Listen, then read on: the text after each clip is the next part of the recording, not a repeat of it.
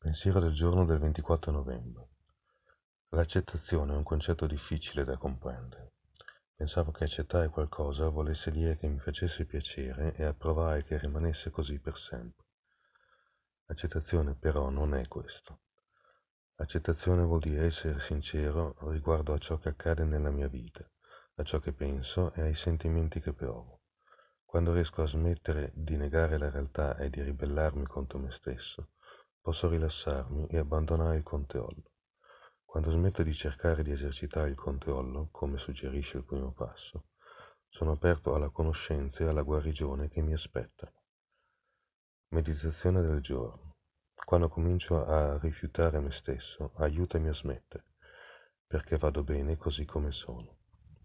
Oggi ricorderò, sapendo che l'accettazione mi apre alla conoscenza e alla guarigione, accetterò tutto ciò in me oggi.